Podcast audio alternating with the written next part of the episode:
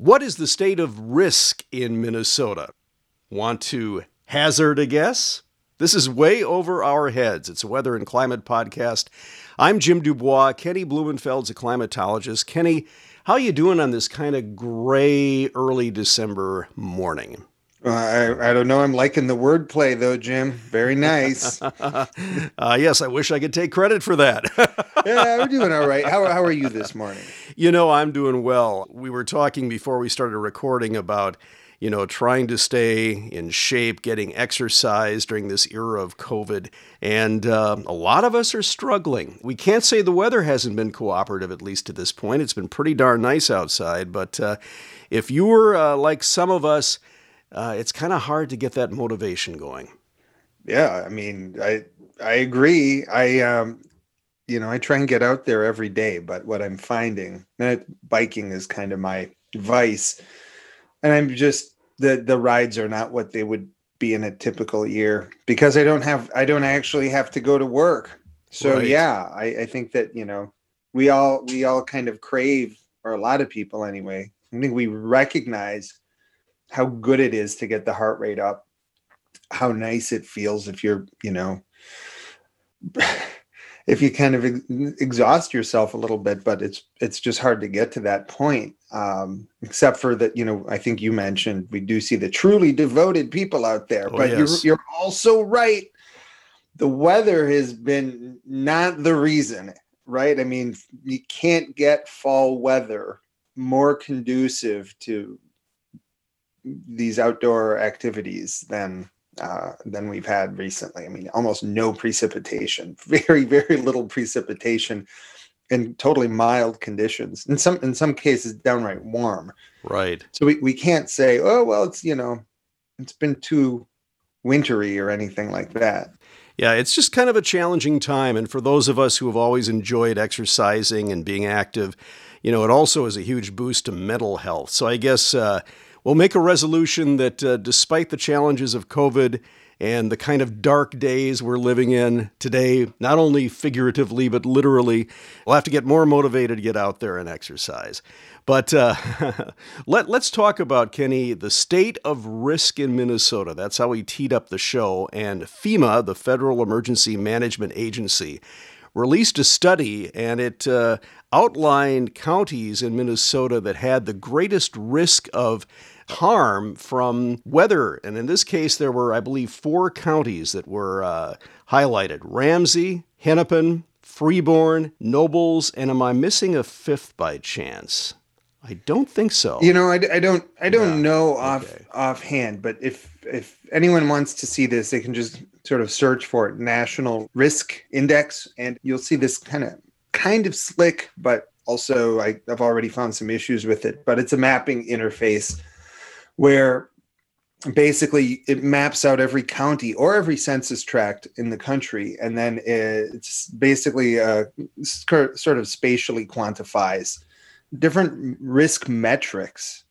And so in the overall picture though i mean did you have a have you have you seen the index jim? Because we, we kind of got a i got an advanced look at it and then uh, got a heads up from someone at the strib that they wanted to do an article about it and it's kind of an area that I'm, I'm somewhat familiar with. So knowing what kind of what they were getting at was pretty straightforward. Um, but did you get a chance to look at the tool?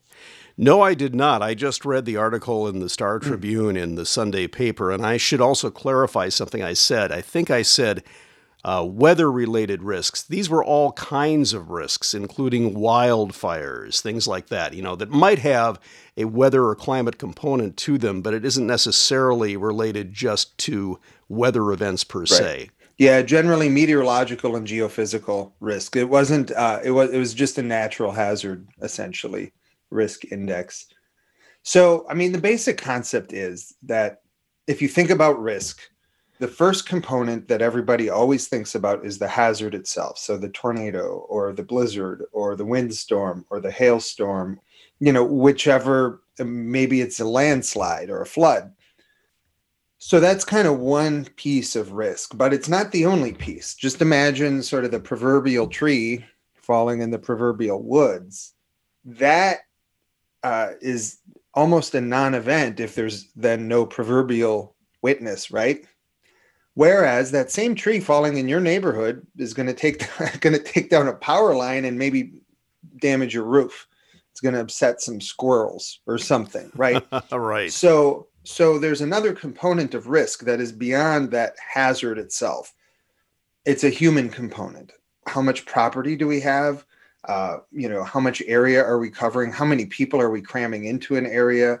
Uh, so it's it's really a a set of human metrics that determines the overall risk once you kind of uh, interface those human factors with that hazard in question. So ultimately, that national risk index is a map of human vulnerability in a sense. And it's also a map of human population concentration. And then secondarily, it's a map of where the hazards are. So a lot of the, you know, the reason that Hennepin and Ramsey counties really stand out as having higher risk than most of the others is because we have more people, we have more things in those counties. So a, a tornado, for example, would tend to be more damaging. Now, it's also true, however, that the whole state has, you know, a history with this kind of extreme and hazardous weather. So and you you will actually find a little bit more of it in parts of far southern Minnesota. So the the tornadoes and the straight line winds are just a little bit more common as you get down in towards the Albert Lea area. And so there's a, a situation where maybe the hazard itself is more of a driver of risk than in parts of northern Minnesota. But uh, in the Twin Cities area, our risk is really driven by the fact that we have things to damage and people to harm but another another thing that kind of jumps out with this and, and i would say for the most part because minnesota is very active we have pretty good coordination between state government at the department of public safety and homeland security emergency management. Pretty good coordination down to even local jurisdictions. And so in a lot of places I, I wouldn't say every place but a lot of places this map this set of maps isn't really much of a surprise. I think the real value of it is that it can fill some gaps in the counties in Minnesota and especially in other parts of the country that just don't have the resources to get the kind of awareness that a lot of counties in Minnesota already possess. So, you know, for Hennepin County or Ramsey County or St. Louis County or Olmsted County, Stearns, I don't think there were any real revelations in these maps. There wasn't much that emergency management wouldn't already know. But when you get into some of the counties in Arkansas, where there aren't very many resources to answer some of these questions, um, yeah, I think that the maps could be very helpful. But a, another thing that really stands out, Jim, is that Minnesota's hazard landscape, you know, we're all pretty familiar with it, but our risk is relatively low compared to other uh, essentially poor parts of the country. The, the way that the maps are color coded, you kind of see, for the most part, you know, there's some areas where Minnesota looks like, yeah, we've got some high exposure to some of these risks, but our resiliency, our ability to recover, as opposed to just being totally wiped out and economically destroyed over the long term, uh, our ability to recover is pretty high. And that tends to lower risk a bit. So it's an interesting index for sure. I, I definitely think anybody who likes maps and likes being able to click on something and then get a bunch of information connected to it uh, would probably like this. It's the National Risk Index. You'll know you're there because it's it's part of FEMA. FEMA released it. So yeah. Interesting. Well, you know, you were mentioning Kenny the uh, saying about if a tree falls in the woods and no one hears it, did it actually happen? And one event that came to mind actually was discussed in the article in the Star Tribune was the 1999 Boundary Waters blowdown, that tremendous derecho.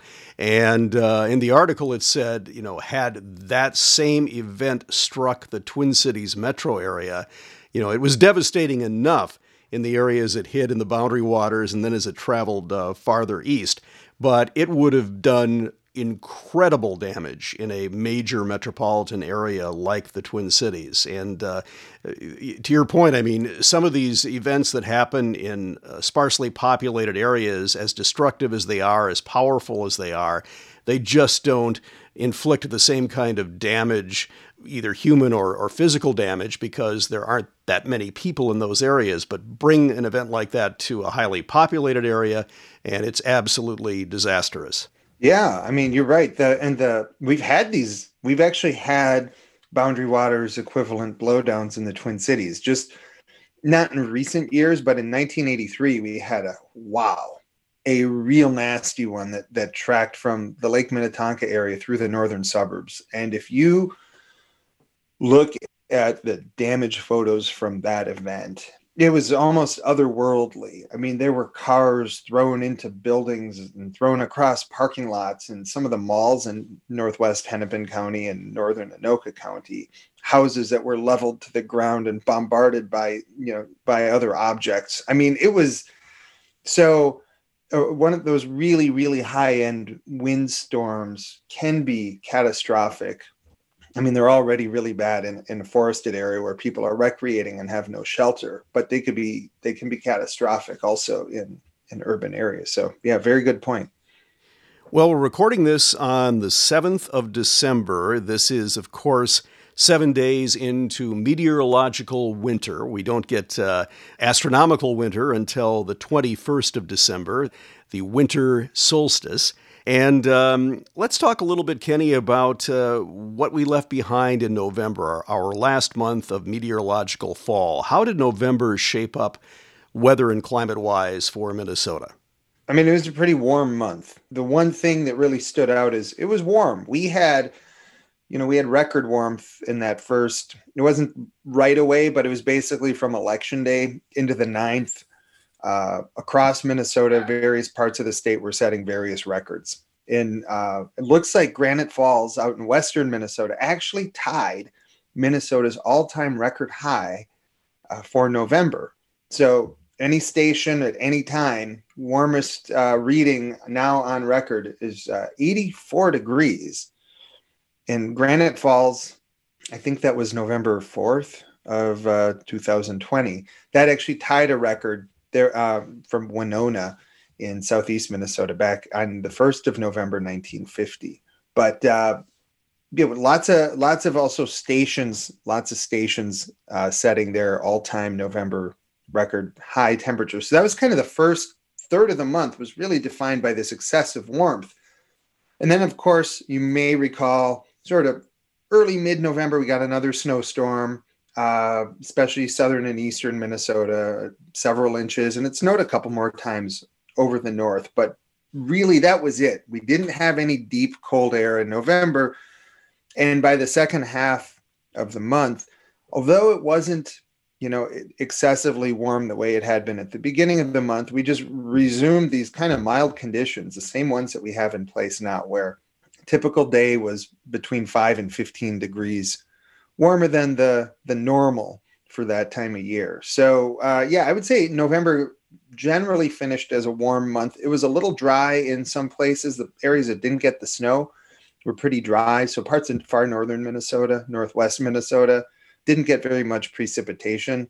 But you know we're also getting into that time of year where a, typical month doesn't give you that much precipitation, so the deficits can only be so large uh, over the as you get into winter. But it was a warm month. Uh, basically, top twenty around the state, maybe uh, top fifteen in some areas also. But it was yeah, it was a good, good warm month in uh, in Minnesota. And I'd say that, you know, December started off as if it didn't know that the calendar had shifted at all. Just December started off continuing exactly what had happened in November.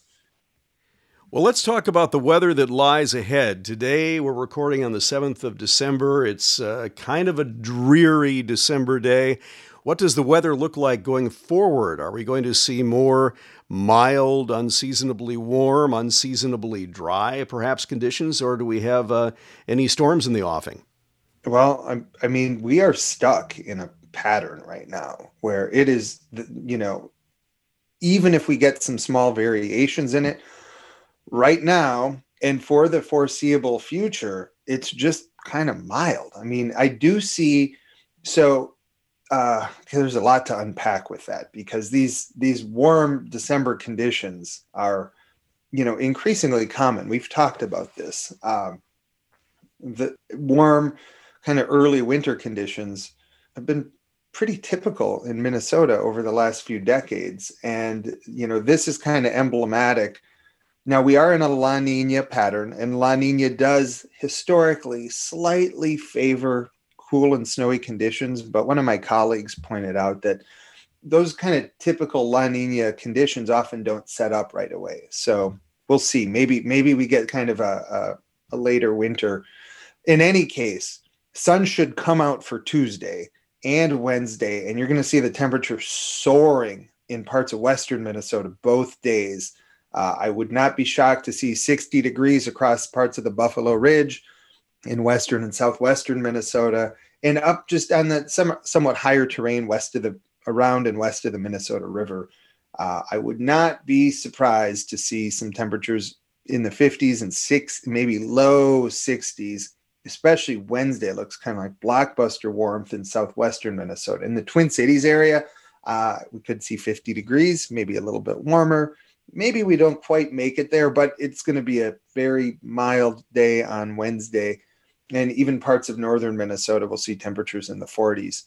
It's going to cool down a little bit after that, but we don't really see any big, big, big cool offs. Nothing that's going to plunge the temperatures well below normal we are watching uh, the the weather models. Jim have been kind of hinting at and starting to converge on the idea of a sloppy winter storm system for Friday and Saturday with rain and thunderstorms in the warm sector and then snow, maybe really heavy snow even on the cool side. This would be a heavy, wet, back-breaking type of snow, that kind of heart attack snow it's hard to say exactly where that's going to be because this weather system hasn't even hit the, the west coast of the United States yet. But if you kind of blur your eyes, the Twin Cities look like them in play. Northeast Minnesota definitely would be in play for snow, but southern Minnesota, including the Twin Cities, might also see some rain um, mixing in with that snow. And some areas might just see all or mostly rain, including the chance for some thunder. So we're watching that. It's not I would not at this point change any plans. Probably don't have any plans, but but I wouldn't be changing plans yet because there's still the chance that this thing scoots off a little farther east. There's still chances that it just doesn't get as the phasing or the merging of the different systems that would kind of go into making this might not actually occur the way that some of the models advertise. So it might not be as strong. Could also end up a little farther north. So there's nothing certain, but we're looking at kind of Friday, Saturday for some uh, potentially interesting weather. But you know, Jim, usually after you get a winter storm like that, the temperatures really bottom out for a few days. And what we're seeing is, you know, maybe temperatures getting down close to what we think of as normal this time of year in the areas where we get snow and maybe a couple reinforcing shots of cooler air. But the longer range models, the ones that go out 14 days and even longer, just show the, the warm and mild conditions returning. So maybe we get a little blip here, but uh, predominantly mild conditions punctuated by a very warm uh, time on Wednesday where temperatures are going to be 20, you know, 15 to 25 degrees warmer than normal, depending on where you are. So uh, that's kind of what we got. And, uh, you know, I think that Jim du Bois, my uh, my co-host here has been really enjoying this but i i've been hearing and we've been hearing um, jim from the yeah the, a lot of people are unhappy and they want their winter back. Yes yes. Well want their winter back. Kenny you're right. I have been enjoying this weather immensely but i do understand uh, the people who love winter, who love winter activities, and I, I, don't want to see them robbed of those experiences, especially in this time when we're we're clawing to get any kind of sense of normalcy into our daily routines. So. Let's keep our fingers crossed. Now, we are, what, about two, a little more than two weeks away from Christmas. Do you care to hazard a guess as to whether it will be a, a brown or a white Christmas this year? Well, I think that part of Minnesota will have a white Christmas, and I think that part of Minnesota won't. And it really depends. I, our big chance is this next snowstorm, and maybe maybe there's another one waiting in the wings behind it. I would say the chance of a statewide white Christmas is pretty low right now. Just we just don't have enough cold air in place. But there's enough of a sign that at least one of these storms will produce some snow that I'd say some part of Minnesota, half of the state or so should should have a white Christmas. I think that's actually what people are most upset about right now that there's that you know there's holiday lights out and um, in that sort of pre-holiday period i think people like to see snow on the ground i don't i don't think a lot of people other than the hardcore recreationists are wanting you know 12 weeks of continuous snow cover and in, in cold conditions i'd say most minnesotans would take the mildness if uh, if they could have that sort of snowy holiday season but you know then again there's not a lot that people can do when it's 35 and kind of foggy and mucky in January. So I, I, do know quite a few people, and I'm definitely one of them who would, if it's going to be cool or cold, give me the snow. And you know, I have right. a I have a strong affection for winter, and uh, I miss it whenever we don't get it. And I and I'm also you know I like climate extremes too. So if we get a snowy winter that is also kind of astonishingly mild, that's a kind of an interesting combination. But again, once you start piling up mild winters, um, we had one last winter. If we have another one this winter, then you have to broaden the conversation out from weather to talking about the changing climate, because uh, that's sort of one of our key symptoms is these warm, warm winters where people are scratching their heads in December, going, "What, what, what is this? I don't remember these from the olden days." Right. So so, statistically, Kenny, I think I recall seeing at one point in the Twin Cities there was a one in five chance of a brown Christmas. Is my number in the ballpark there? Yeah, we're uh, 75% or to 80% chance of a white Christmas okay. in, in, in the Twin Cities. Um, and, you know, really that. You, now you have to be careful because what you might think of one and what the what actually technically counts those could be two very different things so if it snows in November and the majority of the snow melts and all that's left are these little shrouds of gray ice but where the official snow depth measurement occurs that leftover frozen slush is deeper or can be rounded up to one inch then that's a white christmas. Um, we've actually in the last couple years or several years, there have been a couple times where we kind of got saved by that bell, but I don't think that's what Bing Crosby meant. and so, so, you know, I think we'd have to, in the Twin Cities area, probably bump it down another 10 or 15%. So maybe the chance of, you know, six out of 10 years, you get a truly white Christmas with, you know, with actual snow, powdery snow, fluffy snow, thick snow on the ground. And you know, and then uh, then kind of on the margins, maybe one out of ten years or so, or one to two out of ten years. You, it's kind of a cheap skate. it's kind of a cheap skate snow cover. When you go farther north, uh, you know, there are areas in the arrowhead of Minnesota where this is not an issue. They get almost every year, and only in extraordinary years do they not have snow on the ground by mid December. Um, so I'm talking about the the Superior Ridge and the Superior Uplands and the Highlands areas. So Isabella, um, even Ely, the areas just off of the North Shore, just go up a couple miles out of two harbors, uh, the west side of Duluth or the um, the kind of higher areas of Duluth near the airport you can sort of follow a line right up through Grand Portage, Minnesota, uh, that parallels Lake Superior, and from a couple miles to the sort of north and west of the lake, and then for several miles, maybe a couple dozen miles inland. Those areas are probably quite likely to have snow on the ground. If they don't have it already, it'll be on the ground by the holidays. But International Falls has become increasingly iffy over re- in recent years, although it's still greater than 95% chance historically of having snow on the ground on Christmas morning. Duluth is similarly high, not quite that high. But uh, yeah, so but here in the southern Minnesota, and especially in parts of southwestern Minnesota, it, you get closer to you know 60%, 70%. So we'll keep our fingers crossed, Kenny, and perhaps uh, for those who are missing winter, the storm system that's coming in Friday and Saturday will bring some of the white stuff they crave. Well, well, let's hope. Let's hope it's not just a slush bomb. All right. Well, we'll keep our eyes on it, and we may have a perhaps a storm to talk about a week from today. Perhaps. All right. Well, we'll talk to you next time, Jim. Sounds good, Kenny. Take care. This is Way Over Our Heads. It's a weather and climate podcast. I'm Jim du Bois. Kenny Blumenfeld's a climatologist. We'll catch you next time.